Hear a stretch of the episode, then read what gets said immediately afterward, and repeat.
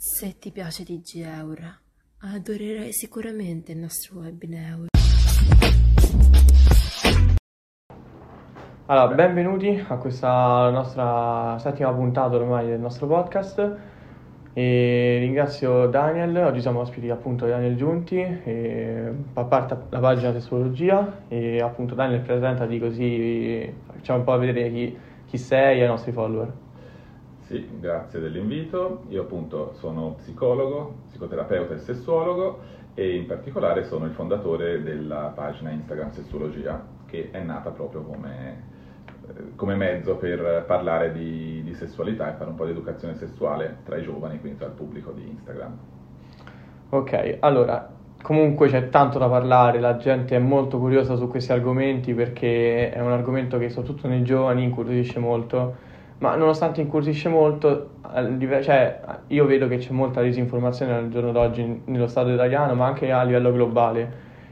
E quello che voglio chiederti è il perché di questa disinformazione e anche una curiosità mia, cioè una domanda che, mi, uh, che penso sempre, se è dovuta anche all'incidenza dello Stato Vaticano all'interno della Chiesa, quindi un'influenza della religione. Religione cattolica.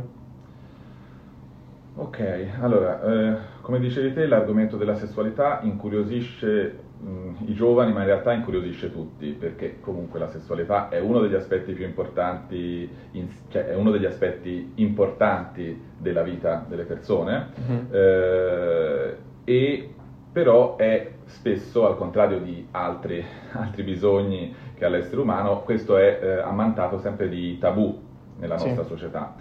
Eh, quindi quello che succede è che effettivamente c'è disinformazione perché l'informazione corretta, l'informazione scientifica, l'educazione sessuale non c'è, ehm, per motivi magari che vedremo insieme, ehm, però ehm, quindi le persone cercano informazioni in altro modo, però dato che altri modi eh, purtroppo spesso non veicolano delle informazioni corrette perché magari eh, diciamo, viene utilizzata la sessualità per, la sessualità viene utilizzata per tantissimi scopi, in particolare a livello commerciale per vendere qualsiasi prodotto, si allude, si fa sempre passare dei concetti in ambito eh, legati alla sessualità che possono far pensare determinate cose eh, in ambito ricreativo, la pornografia, sì. eh, che diciamo, ha uno scopo ricreativo, non uno scopo educativo. Eh, come... Quindi una persona non si può, inf- cioè naturalmente non si può informare attraverso i porno.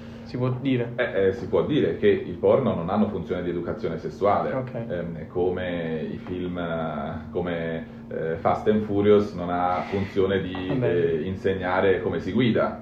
Okay. E quindi, eh, ripeto, la funzione ricreativa può darci anche degli stimoli, ma una persona che già sa che cos'è la sessualità, che già la conosce, non persone che devono imparare o capire o conoscere, perché non è quello lo scopo per cui è stata creata. Mm-hmm.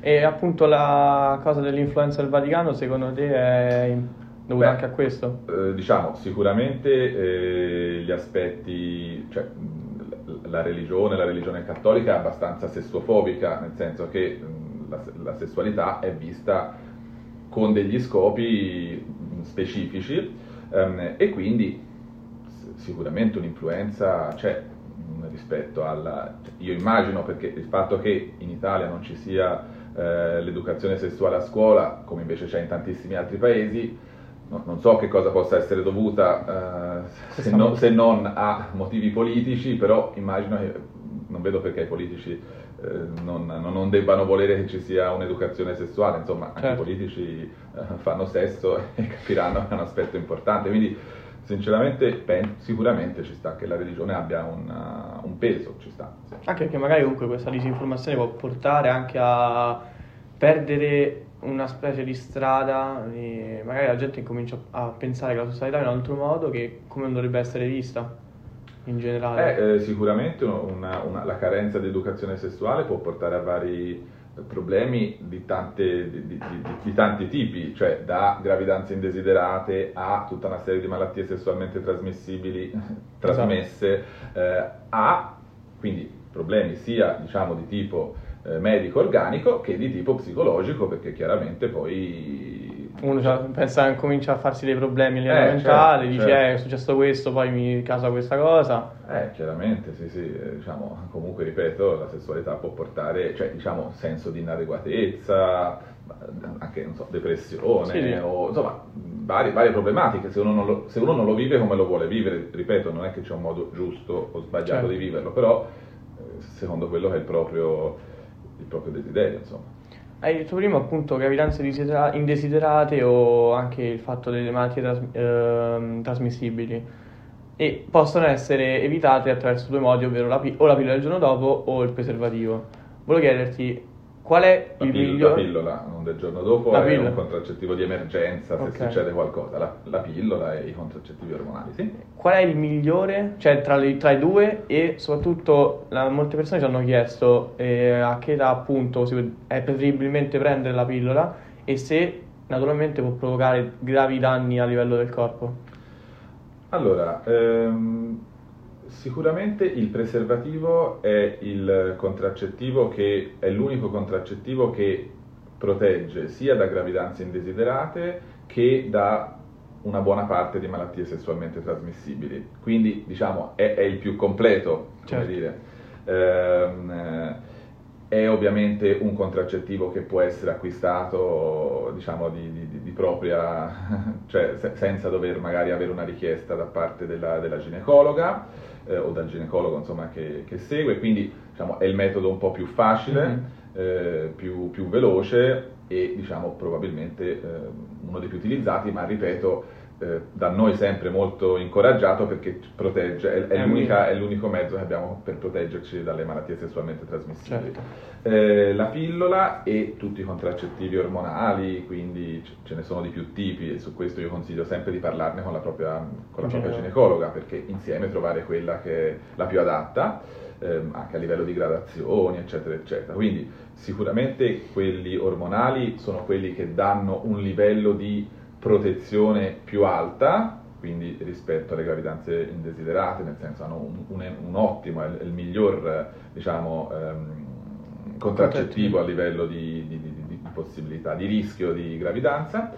Ehm, eh, allora, eh, ripeto, sulla- sull'età e su tutti questi aspetti parlarne con la professionista, però sicuramente posso dire che, eh, che io sappia non, non ci sono assolutamente dei, dei- dei gravi danni o delle, o delle problematiche fisiche. Neanche a livello ormonale.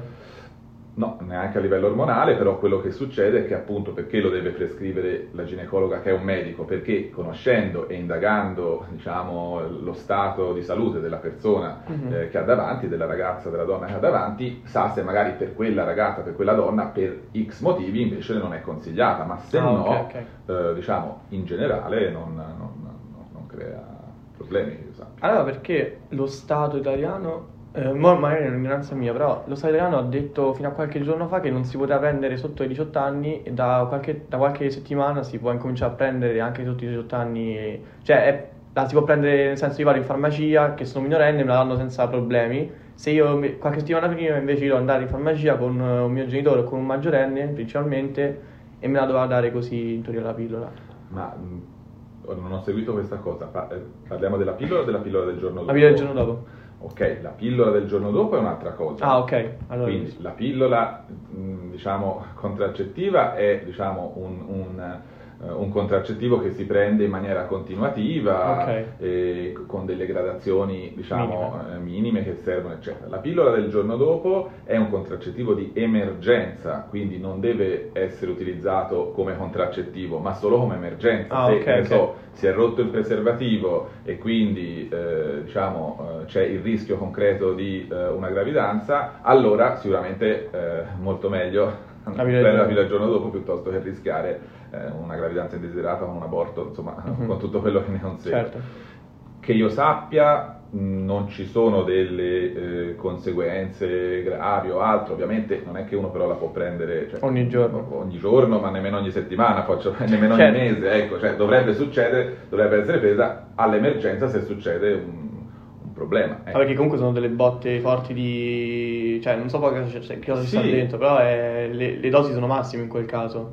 Sono sicuramente più alte, però ripeto, ora nello specifico che io sappia non ci dovrebbero essere conseguenze a lungo termine o altro, però questo è un argomento che, ripeto, che deve essere trattato dai, dai medici ginecologi. Sì, sì. Come anche l'argomento il fatto che magari molta gente cioè, molte ragazze hanno problemi durante il rapporto, sentono dolore o anche dopo il rapporto che sentono dolore. Quello è preferibilmente fare con i ginecologi, però appunto volevo sapere il tuo parere. Sì, allora, il tema del dolore nella sessualità, in realtà sia nell'uomo che nella donna, eh, è un tema che va sempre eh, indagato, perché il dolore non è un qualcosa che dovrebbe far parte della sessualità, quindi non è normale sentire male, teoricamente nemmeno durante la prima volta dovrebbe essere normale sentire proprio male. Eh, quindi eh, quello che succede è che se abbiamo un dolore durante la sessualità, un dolore ricorrente o quello che è, sempre indagare prima che non ci siano delle cause di tipo organico, quindi indagare con di nuovo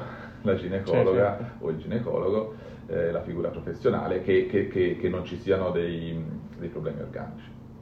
E volevo chiederti un parere, cioè una curiosità su quello che fa in generale, come è nata la, la storia della pagina di, sessuologia e che rapporto ci sta tra te e i tuoi follower e soprattutto come la strutturi tutta quanta la gestione anche da parte dei social. Eh, allora, la pagina di sessuologia è nata dopo che c'erano stati un po' di, diciamo, io avevo creato 7-8 anni fa eh, un, un, sito dove avevo delle rubriche di sessuologia in cui c'erano sia delle news, ma ci sono ancora, sia delle news che delle eh, domande e risposte, si chiamava botta e risposta anche quella rubrica lì, però in realtà lì erano persone magari scrivevano delle mail un pochino più lunghe, le risposte erano un po' più sì. lunghe. Um, quello che è successo è che poi, diciamo, attraverso la piattaforma di Facebook non, avevamo, non eravamo riusciti ad avere quella grande interazione che io sinceramente mi aspettavo su, sull'argomento.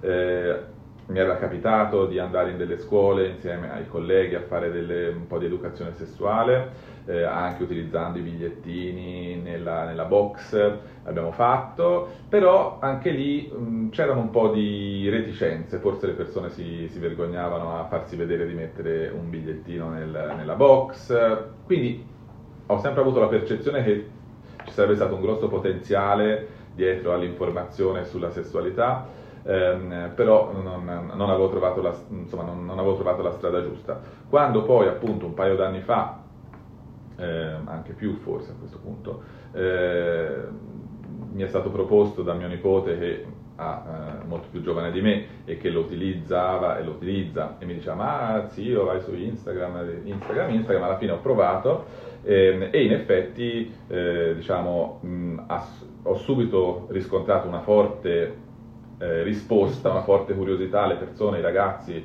eh, giovani, insomma, eh, iniziavano subito a scriverci, a farci un sacco di domande, a farci percepire l'importanza del, mm, cioè di, di, di, voler avere delle risposte. Certo. E, ehm, e, quindi col meccanismo delle, delle storie anonime in cui eh, rispondiamo alle domande, poi si è, si è diciamo, e, e, le curiosità, insomma, si è velocemente diciamo, partito il, il passaparola, insomma, e quindi la crescita della pagina a livello esponenziale. Quello che succede è, a livello di organizzazione è che noi ad oggi riceviamo circa 500 messaggi al giorno.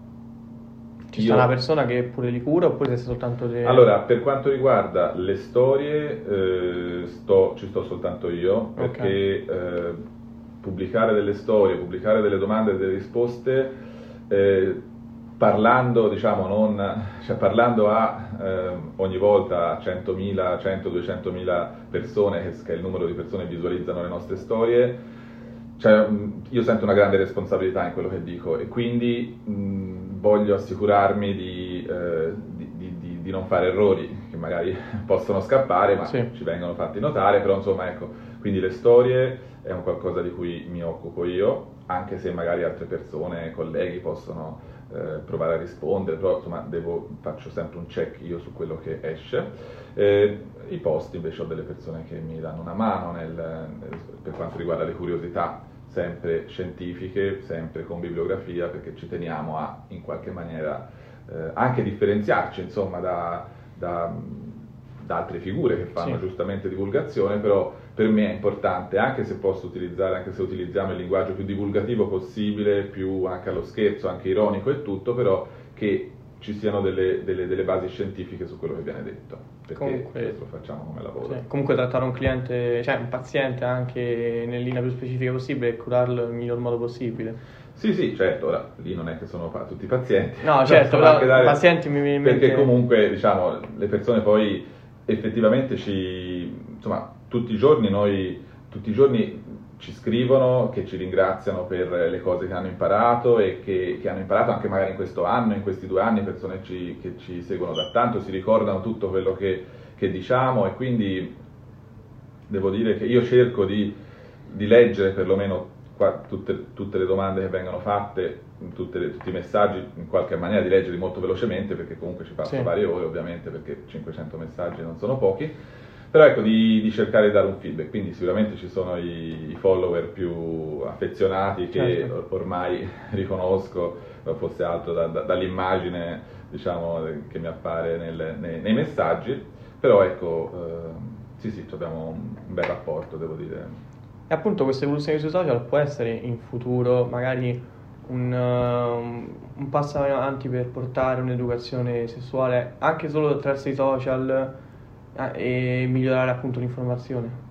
Assolutamente sì, nel senso che appunto la mia idea è stata proprio quella di utilizzare il canale dei giovani e il linguaggio, il linguaggio Sì, sì, pure giovanile noi, ci infatti. provo, ma cioè, ehm, però ecco, eh, utilizza- andare eh, noi nel, nel loro ambiente e parlare, parlargli, far passare le immagini e le, le informazioni in questa maniera piuttosto che chiedere di venire in un sito più, isti- più istituzionalizzato, eccetera. Poi ovvio, se l'educazione sessuale fosse fatta a scuola dove le persone ci devono stare per forza, eh, sarebbe un, Certo. è un bel, è un bel lavoro. Però noi eh, durante l'anno scolastico parliamo a, di nuovo, facciamo educazione sessuale in decine eh, di scuole al mese, quindi ogni mese siamo in tante scuole, ogni settimana siamo almeno in un paio di scuole Mhm. eh, durante le assemblee a fare educazione sessuale, quindi in realtà insomma noi ci diamo da fare, parliamo a tante persone. Chiaro se, se ci fosse, fosse istituzionalizzata l'educazione sessuale nelle scuole sarebbe ottimo. Certo, come piano piano stanno mettendo pure l'educazione civica nella scuola, si sta cercando di dare un senso anche al programma studi che comunque mettere... E io ho l'idea che comunque il fatto meta- magari studiare, che ne so, un qualcosa del Medioevo, ok, è utile magari per la società moderna su come, eh, su come comportarsi, però magari mettere anche materie che sono di attualità e anche dare una svolta al programma che scolastico italiano che comunque è uno dei migliori al mondo, però con- magari sono anche inutili alcune cose che si studiano al giorno d'oggi nelle scuole.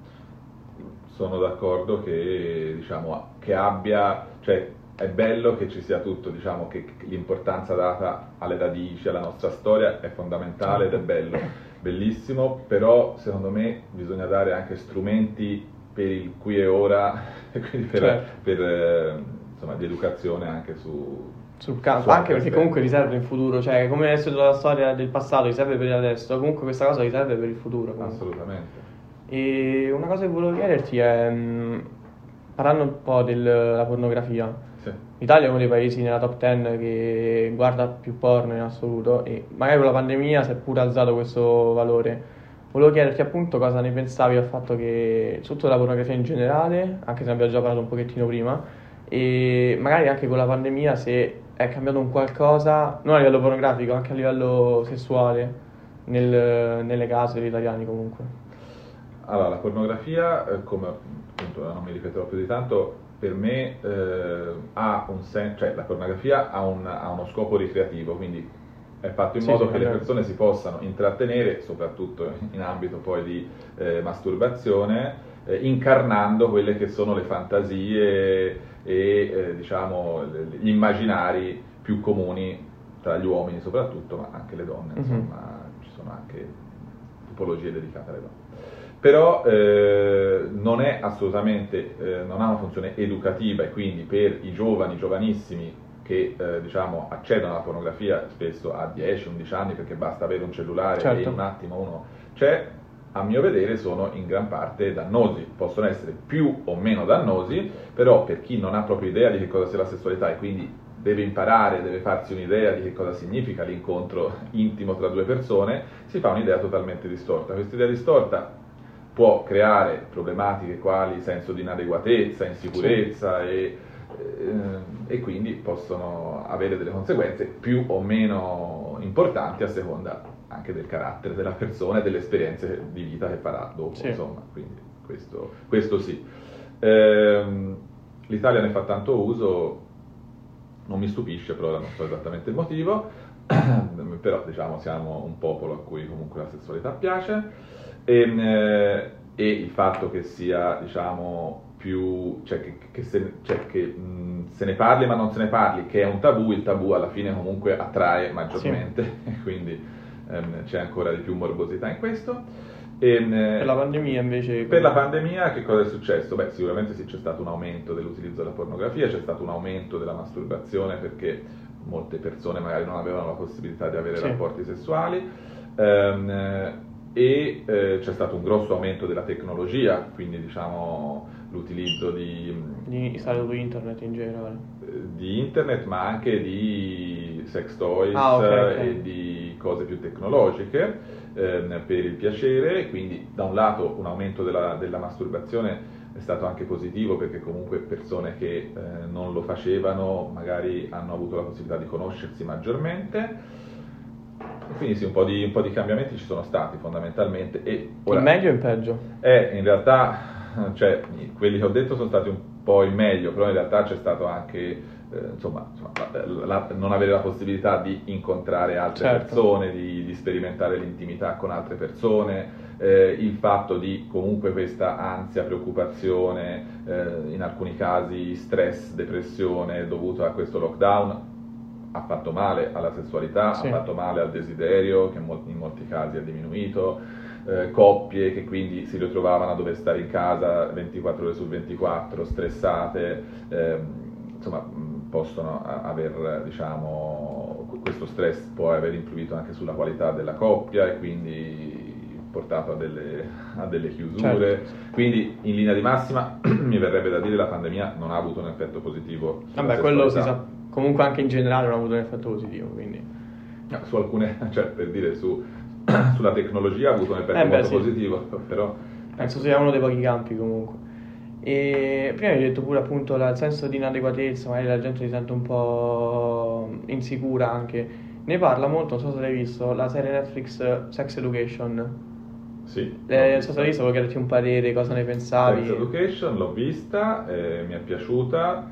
Eh, è completa? È anche abbastanza corretta in quello che dice, ovviamente è in versione Netflix e quindi in versione anche un po' estremizzata certo. per creare più, più eh. movimento e quindi chiaramente non può essere presa come educazione sessuale, però è in realtà le cose che vengono dette sono, sono di, di media piuttosto corrette.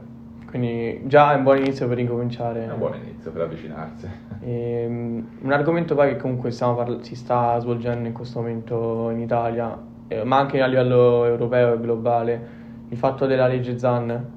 E magari un pensiero tuo, cosa ne pensavi? E il fatto che magari ancora lo Stato italiano non ha preso provvedimenti, cioè nel senso ancora non ha approvato la legge. Cosa un tuo pensiero fatto anche sull'LGBTQ sì, eh, beh, diciamo, per quanto mi riguarda, per la mia esperienza anche nelle scuole e nel mio lavoro di psicologo e di sessuologo, eh, per conto mio una tutela, una maggiore attenzione e una maggiore tutela eh, relativamente a queste minoranze eh, sessuali è necessaria, nel senso che effettivamente insomma, non, non, non, non, sono sufficientemente tutelate ad oggi, quindi a mio parere è una legge che a parte che diciamo, andrebbe a tutelare non soltanto diciamo, l'ambito LGBT, sì, eh, tutto quanto. Esatto, ma anche all'abilismo eh, e alla misoginia, ma a parte questo, beh, il, insomma, secondo me è, è una legge in, importante e le motivazioni che io sento, che io leggo, che io vedo eh, con, che, che, si contrappongono a questa legge, io le, le vedo proprio come, come, politiche, non le vedo come sostanziali in quello che, uh-huh. che viene detto. Quindi di nuovo si gioca sulla, sulla politica e di nuovo però uh, chi, chi, ci di, chi, ci va di, mezzo poi magari sono le persone. Sì, senza pensare magari al cittadino, al bene che si vuole, diciamo alla Secondo tutela me, che si vuole eh, dare. Eh, se, sì, perché appunto è semplicemente una, una tutela in più, una, una, tutela necessaria ma che non va a togliere ad altre persone. Quindi cioè, io non ci, non ci riesco proprio a vedere il motivo per cui, se non politico, per creare delle fazioni, non vedo un motivo per cui ci debba certo. essere tanto più tutta questa mobilitazione che, eh, ripeto cioè, forse, essere... forse, ci sono aspetti più importanti su cui mobilitarsi sì, sì. maggiormente, ecco, quindi a mio parere sarebbe importante riuscire a, in, in un modo o in un altro a, a diciamo, magari pers- loro dicono il fatto che non vogliono troppa tutela o cose le, le, stavo sentendo appunto la contrapposizione che diceva sul fatto che non vuole troppa tutela perché magari si rischia troppo di creare una cosa specifica che io se dico già qualcosa sono già perseguibilmente... Ma non è così, cioè se, se, se, io dico qualche cosa, ma deve essere qualche cosa di grave e che inciti all'odio, non se io dico semplicemente qualche cosa in maniera... Diciamo, scherzosa, diciamo. a parte scherzosa, ma anche diciamo, in maniera eh, educata e esprimo un pensiero che non sia un, un pensiero però diciamo che sia offensivo o che sia un pensiero che inciti all'odio. Quindi non credo che sia così difficile notare la differenza. Certo. E una persona ci aveva chiesto a noi il fatto che se è peccato godere. Magari può essere anche il fatto che l'età è basta, cioè comunque è magari è giovane, 14 o 15 anni, però eh, ci ha fatto appunto questa domanda se per lei è un peccato godere durante il rapporto o in generale comunque. Allora, il concetto del peccato io lo riconduco molto a una matrice religiosa, sì, perché certo. se no peccato mm, non mi verrebbe in mente, cioè peccato, eh, peccato è peccato non aver fatto qualcosa, ecco, però quindi il concetto del peccato lo unisco all'aspetto religioso, quindi su questo io non entro, nel senso che mh, mm, ogni religione dice il suo e ognuno dovrebbe essere libero di, di, di, di seguire più o meno una religione e io su questo non entro. Dal mio punto di vista di psicologo e di persona di scienza, penso che eh, il piacere, cioè l'uomo eh, cerca il piacere in tutte le forme possibili, da quando nasce a quando, quando muore, sì. il piacere di mangiare qualcosa di buono, il piacere di stare con persone che mh, mm, ci fanno stare bene, il piacere di un abbraccio, il piacere eh, di un massaggio e quindi il corpo, le sensazioni che ci dà il corpo non c'è nessun motivo per cui eh, sia sbagliato provarle, perché eh, dal bambino che, eh, che, si, che, si, tocca, che, si, che, gioca con il suo corpo perché lo fa stare bene, a qualsiasi altra persona, cioè, mh, mm, è una cosa assolutamente naturale sì. e credo anzi che noi abbiamo il dovere di, eh, di vivere bene in questa vita, di stare bene il meglio possibile. Chiaramente senza fare del male a nessuno, ma provare piacere nella, no. nel, nella sessualità non, non, è fare male a nessuno. Poi magari anche l'età, cioè comunque l'età giusta per, far, per uh, fare qualcosa, è sbagliato dire che c'è un'età giusta oppure anche là in base a come ti senti, in base alla situazione? Allora, dire che c'è un'età giusta, uh, cioè che c'è un'età standard, è sbagliato. Uh, quindi l'importante, a mio parere, è che ovviamente ci sia la maturità per capire il concetto del piacere e quindi capire il concetto dell'erotismo, della sessualità, quindi un bambino non, potrà, eh, non, non può capire che cos'è la sessualità e quindi se entra in contatto con la sessualità questo può essere dannoso, ma altrimenti l'importante è sentirsi pronti e quindi su questo uno non deve sentire pressioni sì. a qualsiasi età, eh, anche fosse 20 anni, 25 uno deve sentirsi pronto, deve aver voglia di farlo perché è una cosa assolutamente personale certo. e, e, ovviamente che eh, abbia una persona davanti di cui si fida. Può essere l'amore della vita o può essere eh, una persona semplicemente di cui ci si fida e che può essere in quell'unico momento, ma una persona eh, degna di fiducia perché comunque noi in quel momento entriamo in intimità, intimità, noi ci spogliamo anche di quelle che sono non solo i nostri vestiti ma anche le nostre difese, quindi in quel momento eh, è bene poter essere a contatto con una persona di cui ci si fida, ripeto. E ultime tre domande, poi ti lascio appunto. E un pensiero anche sul fatto, magari era stato, mi ricordo qualche tempo fa, istituito le case rosse, le case chiuse. Mm-hmm. E è meglio o peggio da una parte? Ma eh, questo, eh, cioè, a mio parere, eh, cioè il fatto di poter, tutela. il, il fatto di poter eh, diciamo, eh, gestire quello che è il, mm, che quelli che sono i sex workers, quindi Sì, le esatto. persone che lavorano in questo ambito e quindi sia tutelarle ma anche in qualche maniera dare una regolamentazione è di tutela per tutti e quindi cioè, è una tutela superiore perché non è che se non, ci- se non è legale non viene fatto, viene fatto comunque e eh, diciamo è bene che venga fatto in maniera che, che tuteli la sicurezza Certo. di tutti. Come nel senso legalizzare anche la cannabis, eh, la stessa cosa. No, no, non non per entrare in questo argomento, però tipo, questo. è un po' allo stesso modo la stessa cosa, le case chiuse per chi non lo sapesse è tipo una specie di night, facciamo conto. E è Sì, una però, tutela diciamo, nei è, una, è una modalità, insomma, è la modalità che le persone possano diciamo, lavorare in ambito della sessualità in maniera tutelata. Quello che, diciamo, per il resto io non mi addentro, quello che io voglio semplicemente dire è che mentre l'utilizzo di, cioè, l'utilizzo di sostanze stupefacenti, anche come l'alcol per carità e tutto, cioè, si parla di sostanze che comunque sono dannose in linea di massima. La sessualità di per sé non è dannosa, quindi non so se lo metterei sullo stesso piano. Mhm, certo. E appunto l'ultima domanda è ehm, un tuo più grande obiettivo da raggiungere in futuro, che hai magari da tanto tempo, e se è un tuo più grande progetto che tu hai, cioè progetto, obiettivo che, che hai realizzato nel tuo ambito lavorativo. ti, provo- ti- ti rispondo. Allora, un obiettivo, l'obiettivo che, obiettivi che ho raggiunto, a me piace vedere via via sempre il prossimo obiettivo. Senz'altro per me poter parlare a eh, mezzo milione di, di ragazzi quotidianamente in maniera eh, da poter essere d'aiuto a, tante- a a tantissimi ragazzi, per me è, è un obiettivo che ho raggiunto e, e che mi piace moltissimo e che mi, insomma, mi fa essere contento diciamo, anche di, di quello che faccio.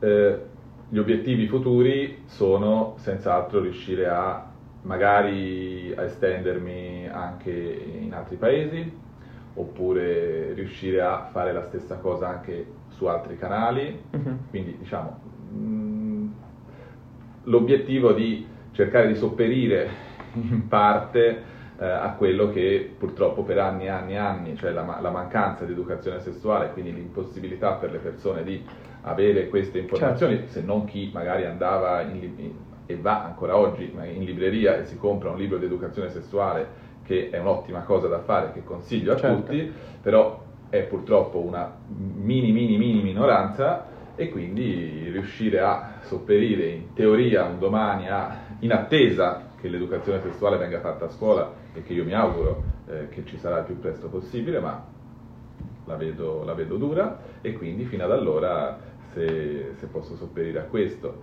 e se Certo. la mia squadra si riesce a fare questo io sarei felicissimo. Ti consideri un'icona social in No. in Italia? No. Eh, No, personalmente no, nel senso che io, come, come- come vedi, insomma, appaio molto poco sul mio canale, cioè la pagina sessologia io eh, sento che molti- molte persone la Ok. conoscono, la seguono e quindi eh, ci, si, ci si affidano. Ok. Io personalmente me ne sto più nel mio. ecco. Quindi Daniel Giunti è sessologia oppure sessologia è una cosa e Daniel Giunti è un'altra cosa? Mm, Diciamo che sessologia è, è un- una creatura di Daniel Giunti, però diciamo che- che È un po' distaccata dal mondo, di, dal mondo lavorativo pratico, diciamo. No, in realtà è anche molto connessa perché comunque tramite il, il canale effettivamente noi, cioè io ho attivato uno sportello di consulenza mh, sessuale per i ragazzi Mhm. eh, che ad oggi fa lavorare quasi una quindicina di persone, una quindicina di, di- di professionisti Certo. a tempo pieno praticamente. Eh, stiamo creando anche degli, abbiamo creato anche una collana di ebook eh, sugli argomenti maggiormente richiesti, quindi diciamo è un mezzo, è un mezzo, però insomma, mi piace anche l'idea che ci sia questo canale le, a cui le persone si, si, si, si, affidano e a cui chiedono e che non necessariamente ha un volto dietro. Ecco. Perfetto. Noi ti ringraziamo per il tempo che ci hai dedicato Daniel e appunto potrai sentire comunque di nuovo tutto quanto su Spotify e speriamo che appunto le persone poi comunque vengano anche a trovarti a chiedere consulenza in questo sportello che magari molto incuriosite da quello che la chiacchierata che abbiamo fatto e niente, ti ringraziamo per il tempo che ci hai dedicato e grazie mille. Grazie a voi, un saluto a tutti.